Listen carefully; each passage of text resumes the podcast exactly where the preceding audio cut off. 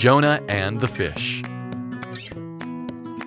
The Lord said to Jonah the prophet, Leave right now and go to Nineveh.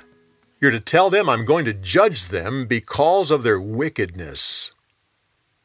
Jonah knew that God was merciful and would forgive Nineveh if they repented. He didn't want that. So he ran away from God's will and went to a seaport town called Joppa. He bought a ticket and got on a ship going to Tarshish.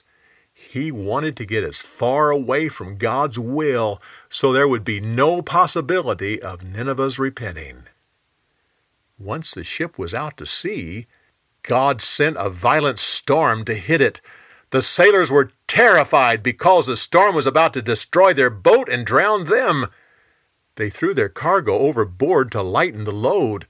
When that didn't help, they prayed to their various gods.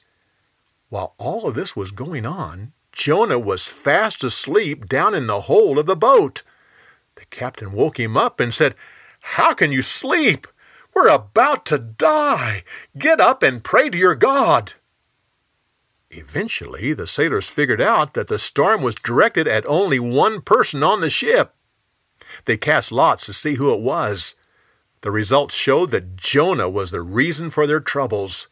They said, Who are you, and what have you done?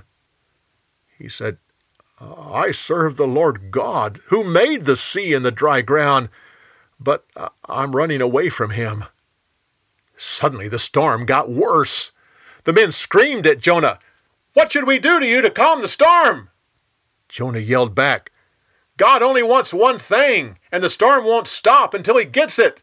You're to grab me and throw me overboard.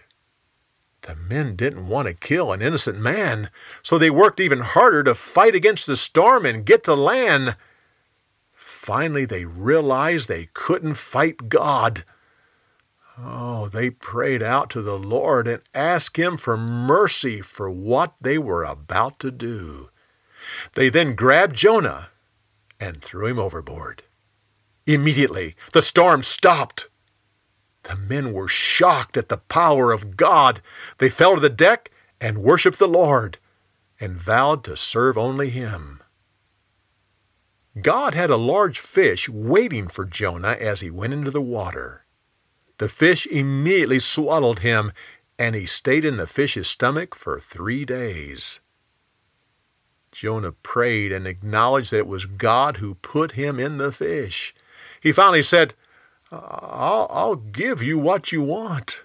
I'll, I'll thank you for your will and do what you want me to do. With that, the Lord spoke to the fish. It went to the land and vomited Jonah onto the shore. For more, go to BibleTelling.org.